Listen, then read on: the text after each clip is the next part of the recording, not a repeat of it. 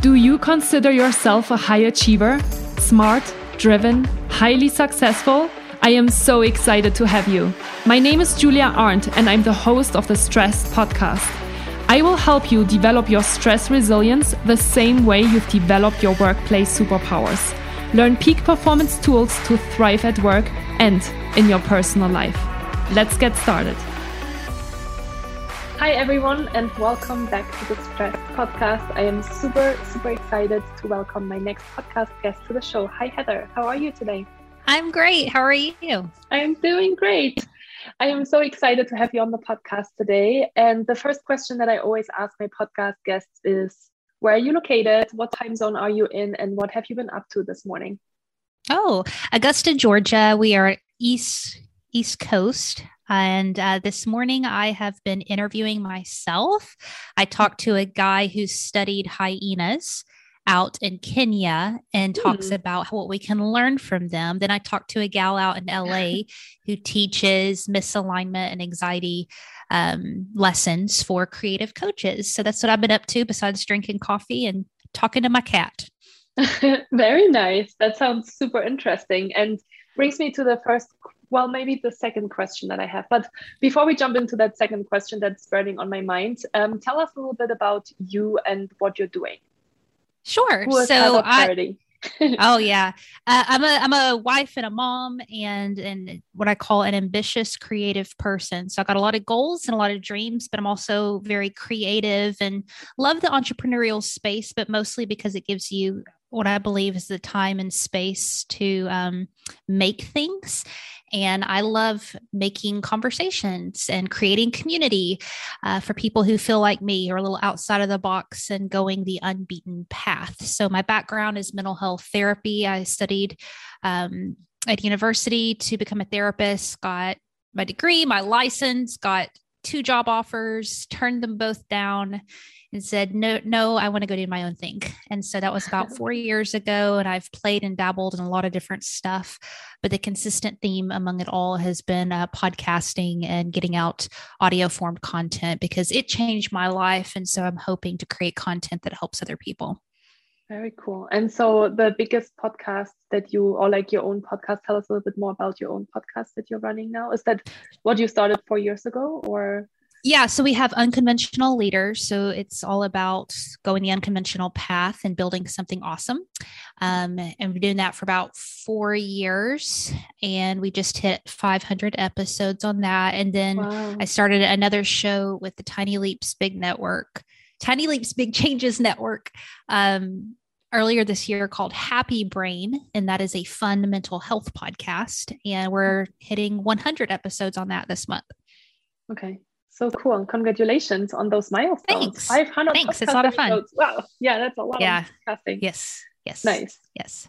And then I think what I'm curious about, and probably what listeners are curious about as well, that maybe not so familiar with the podcasting space, is probably the question of is that how you make money? Like, do you like are there like ads on podcasts like how do you make a living yeah so that is the number one question i get asked of people wanting to start their own show it's like okay, well, how do I make money doing it? And there's a couple of different routes. Um, yes, you can have ads.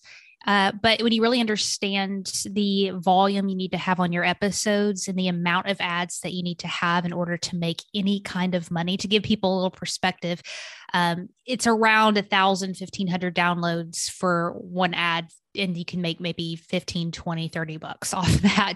And yeah. so, um, you're looking at tens of thousands to hundreds of thousands of downloads and tons and tons of ads. Everybody always gets mad at podcasters. Go, there's so many ads in this. I'm like, yeah, yeah but do you know how little money uh, mm-hmm. they're making unless they have those ad endorsements? So there's that avenue.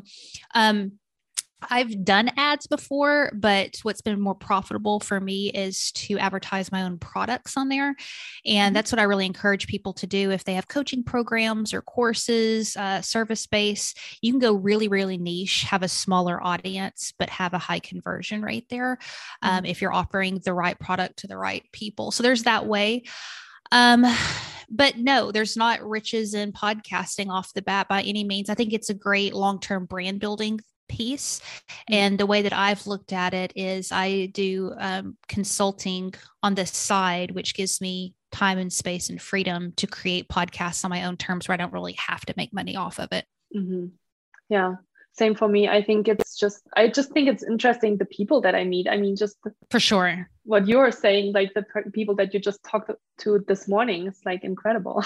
That's really cool. Yeah, yeah, and then getting to read a book and um, you know, actually contact the author and get to talk to them. I mean, it's essentially almost free coaching you know what i mean depending on mm-hmm. the premise of your show but you can get mm-hmm. so much advice from people you admire yeah, um, and build relationships with them there's people yeah. i've built relationships with that are i mean in my inner circle now which is a big deal.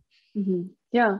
And so i'm very curious about the unconventional leaders podcast. Um, how did you get to think of that starting that podcast? Yeah so i read a lot of personal development and leadership books um, in school and I loved them, but they all looked like one type of person. It was normally a mm. white dude in a business suit making some kind of like weird face on the cover. Um, and I was just like, the leadership landscape's a bunch of middle aged, rich white dudes.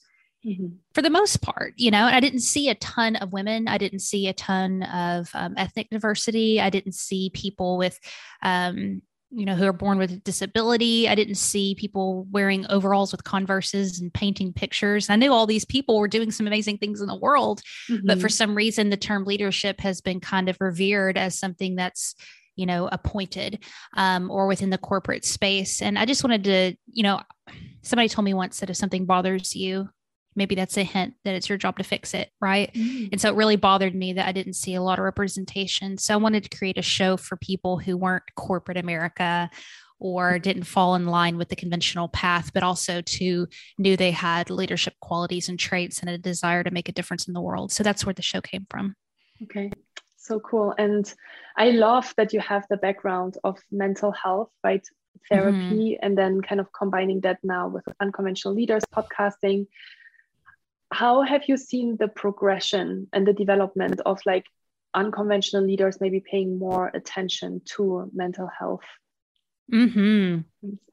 yeah great question great question this is the thing uh, as especially the online space you know with courses and memberships and masterminds and blueprints and freebies and all these we're just like overwhelmed with information mm-hmm. and the easy thing and the one that we have all fell victim to is to think well i need to learn something else for my life to change or for me to make progress in my goals.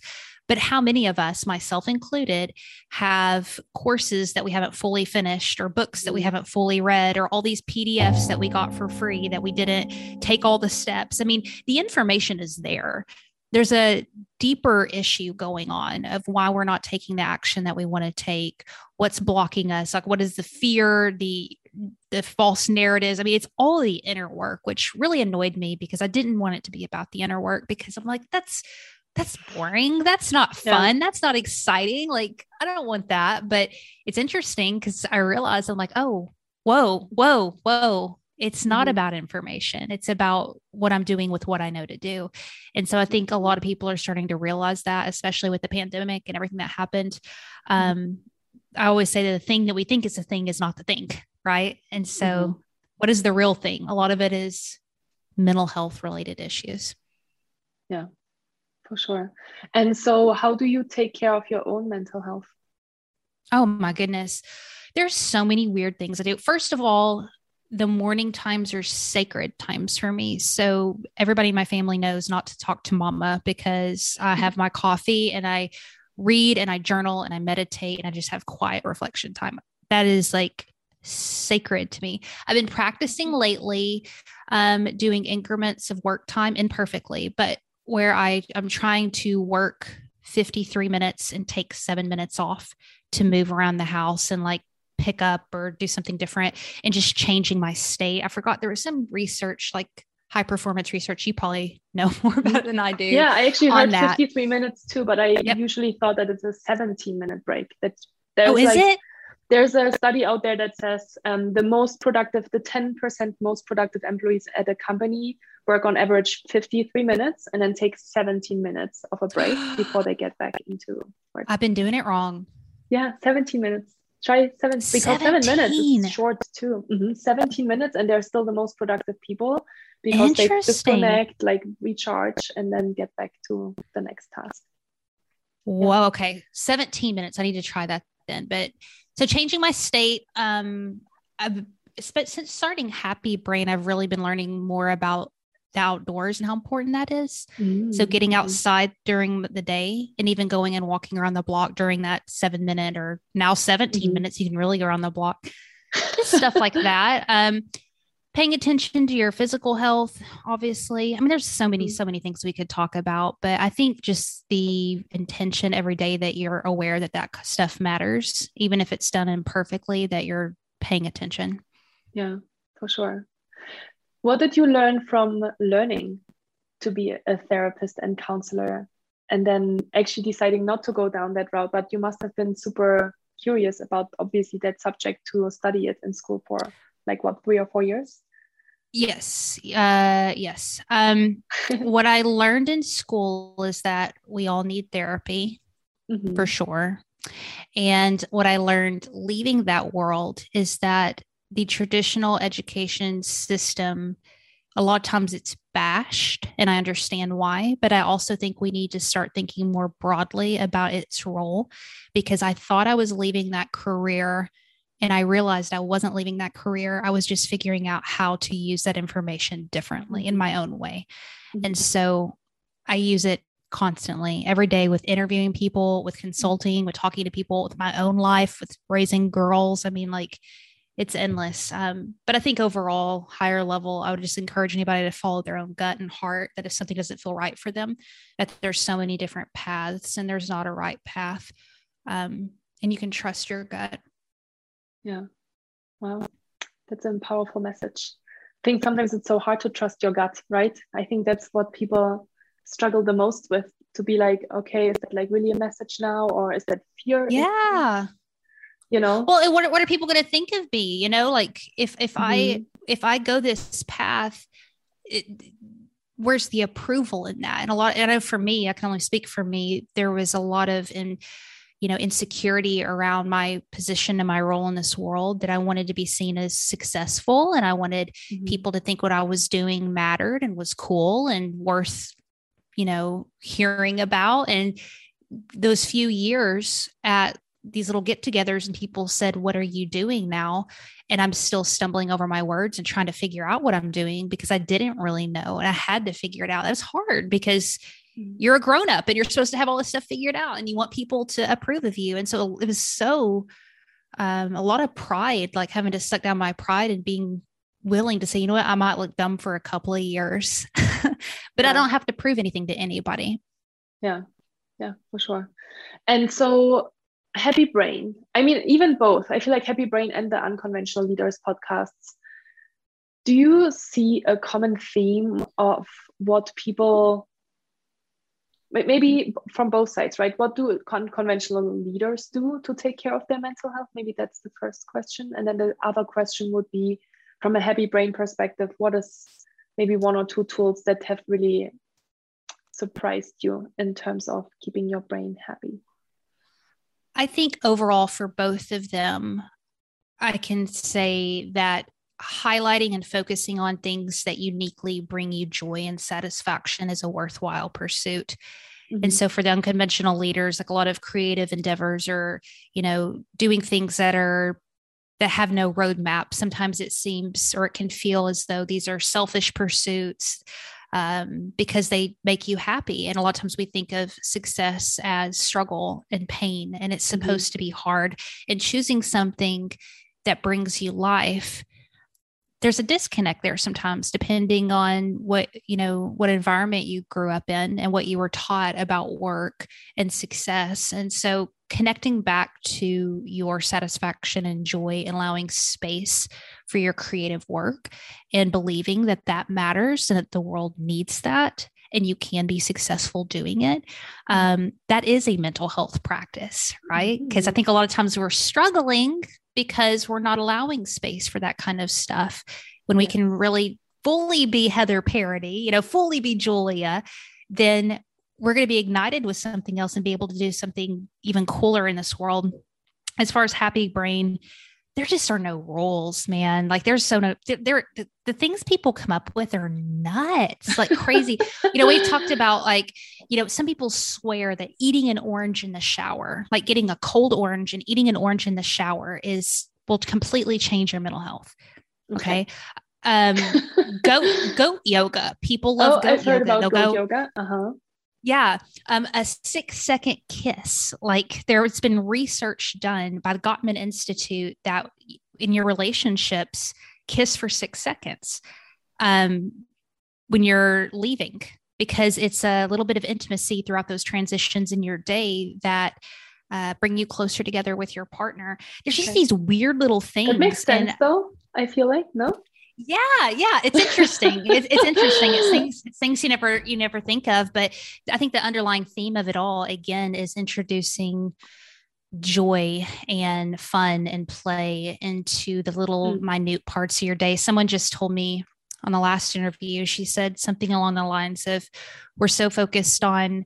Um, intensity without focusing on frequency. And it's not about intensely feeling things all the time, it's about the frequency of allowing tiny bits of joy throughout your day.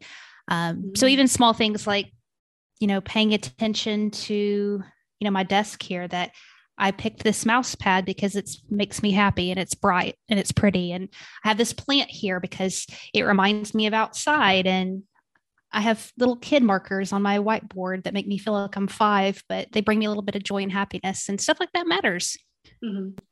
And as a, I mean, as a educated therapist, like when you sometimes hear these things, are you like, okay, like nope. mental health in a non-traditional, non-con, um, yeah, conventional things?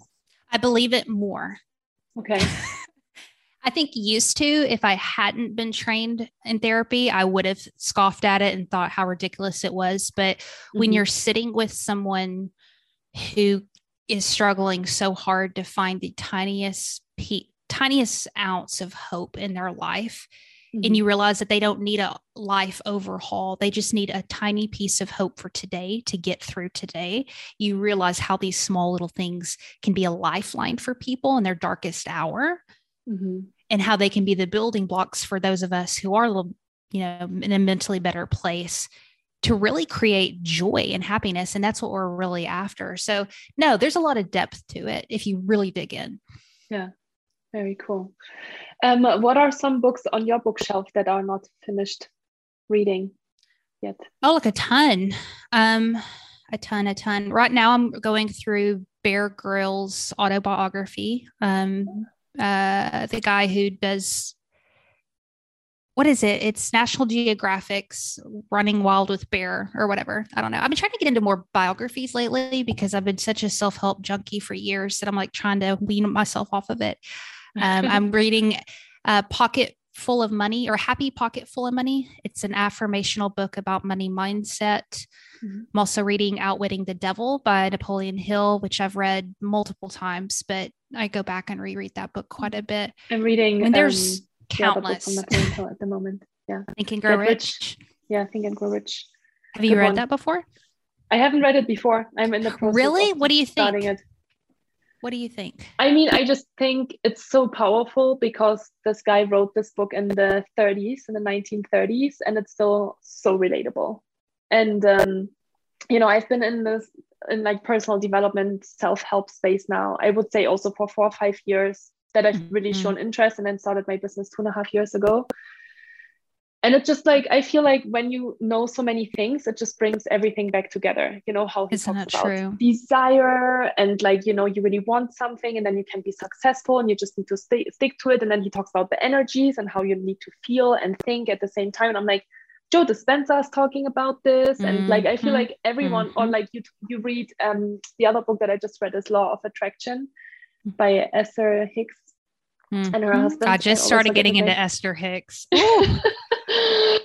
and it's always stuff. the same thing it's like nobody's actually reinventing the wheel like nobody's nope. actually sharing new information it's always the same thing just in a different just a different yep. perspective or a different almost voice but the same the exact same thing so it's just i think it just highlights the power of doing these things for me it's always yep. just the the confirmation of I'm doing the right things.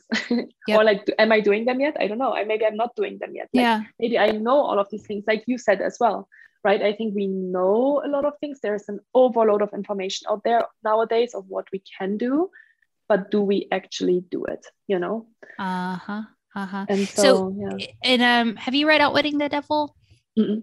Okay, so the the one of the main concepts in that book is about drifting and how we kind of live in this state where a good example is you know you're driving in your car to go somewhere and then you look up and you're there and you're kind of like I don't even remember driving here. And stuff like that happens all the time where we're just kind of going throughout our day and you look and 2 hours have gone by and sometimes it's like a flow state and you're really in the zone but a lot of times you know Napoleon Hill describes it as drifting. So you're kind of like in this unconscious blur fog in your life where there's just not attention you know and and and definite definiteness of purpose is what he you know talks about. And that's what i've been thinking and trying to pay a lot more attention to lately is just you know back to those those transitions throughout your day. You know are, are we being intentional with refocusing on our task at hand asking ourselves why am i doing what i'm doing right now? And just being more deliberate with the day because it is this weird fog that i feel like society gets in where we don't really know what we're doing or why we're doing it we're just kind of like in this weird conveyor belt Yes. I so get really deep I'm and like, weird with that but I'm like Heather. Have you have you read The Law of Attraction? I started listen I haven't. I Okay. started listening to Abraham Hicks about 2 months ago and I went through that entire podcast that she has. Uh-huh. Has like 200 episodes in it, but it blew my Okay. mind. Yeah, because Um, she like they talk about the three universal laws, which is law of attraction, Mm-hmm. law of deliberate creation, and the law of sec- uh, the law of um, allowing. Yes. And within the law of allow, I don't know if it's the the within the law of allowing or if it's the fourth law, um, which is the law of segment intending. Ooh, so they talk about, about, they talk about exactly that when what you just said that we are just kind of drifting through the day and that we're like just Mhm. not intentional anymore about what we're doing. And they talk about the power of setting an intention every time we go into the next thing. So when you wake up in the morning like it's a segment. And so you're in whatever you intend for the segment you set that intention. And then um you go sit in the car. And you know i think it it really helps me because the, the question is always like what is your intention with this? And i feel like so many people right sit in the car and they get so distracted right? They like are on their phone. They maybe they listen to a podcast but then they also check their messages or on the or on a call with with someone and have a million different thoughts. And obviously like again when we talk about the law of attraction which is like the highest law right? And then the, they basically say you need to um, uh, you need to master the law of attraction first and then you can only start mastering the law of deliberate creation and the law of allowing allowing or the law of allowance. And they say we are just too overwhelmed with too many things. We have Yes. like there's just too much confusion in our heads of all the things that we want and all the things that we think about. And so they basically created this segment intending to every time you have a meeting with someone for example i have a podcast interview with you. What is my intention to get what I what do I want to get out of this podcast? Who how do I want to show up to be like really deliberate and intentional about it? And I thought it's Yeah. really powerful. How would you decipher between I'm going to set an intention for my morning, let's say, versus a to do list? Mm, I think it's a big difference. I think the intention, the to-do list is to-do list is simple, right? My to-do is, for example, today I like record two podcasts and then I post all my, my social media content. I go through my emails. Those are my three to-dos. And then I am intentional about this by being clear on my to-do list, right? But then Mhm. also to not get distracted and to be intentional with while I am at like while I am recording an interview with you, I am not checking my phone or I'm not doing Mhm. this and I'm not doing that. So for me, that's more the intention piece of how am I going to show up and how, like, yeah, what kind of, it's almost like also the quality of how, like, the quality is so much higher when you're so intentional about being focused on that specific task Yes. during yes. that time before moving on to the next one, which I think is also what so many people do. They just drift and like, I mean, you know, I worked in corporate for eight years almost, and like we would sit in a meeting, and a million people would do a million other things, you know.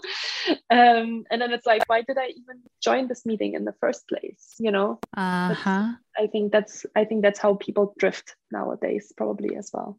Well said. Well said. Yeah. That's good. Um, well, I'm really enjoying this conversation. I feel like we could probably talk about a few other books, um, but I think what we did um, achieve in this podcast interview is to make people curious about both of your podcasts, the conventional leader, the unconventional leader, and the brain happy brain podcast. So make sure to check it out. Is there one book that actually changed completely your life that you've read multiple times? Oh man. There's so many. There's so many. um I'll say The War of Art by Steven Pressfield is a newer book that really had a deep impact on me. And I'll tell you why. The first half of it addresses what a lot of books do and a lot of teachings do, which is fear and imposter syndrome and what keeps us back and all that stuff. But what got me really curious was the second half of the book that I don't hear as much about. Um, I'm getting into this world, but it's about listening to what's on the other side of fear and the dark and all of that. Like when we get quote, quote, past, I don't know if we get past it, when we move through that, what's on the other side of that, which is creation and hearing that still small voice and muse and like inspiration and creativity. And he talked a lot about kind of the spiritual connectiveness in order for us to get downloads of things. Um, and it just opened up a world for me because I'm always like trying to combat things as opposed to your point earlier, realizing that there's something coming in that I could allow. Um, and our focus so much is sometimes fighting against what we don't want that we occupy the space that could be mm. giving us something, right? And so that's a really good book, and I hadn't read it before. I know it's a classic. Cool. I have not read the book either. You might be very curious. I might. might it's good. You'd like it. Cool. Well, Heather, thank you so much for being thank on the you. show today. This was fun. Pleasure. Yes, this was super fun. And yeah, I wish you all the best. If people want to, I mean, obviously, unconventional leaders and Happy Brain, those would be the two podcasts to find you at. But if they want to get in touch with you, how would they best do that? Sure. So I'm super active on TikTok and oh, Instagram oh, cool. at Heather okay. Parady. I love both those platforms. So right there. Okay, perfect. All right, Heather. Well, I wish Thank you a wonderful you. rest of your day and hopefully to you soon again. Sounds great. Bye.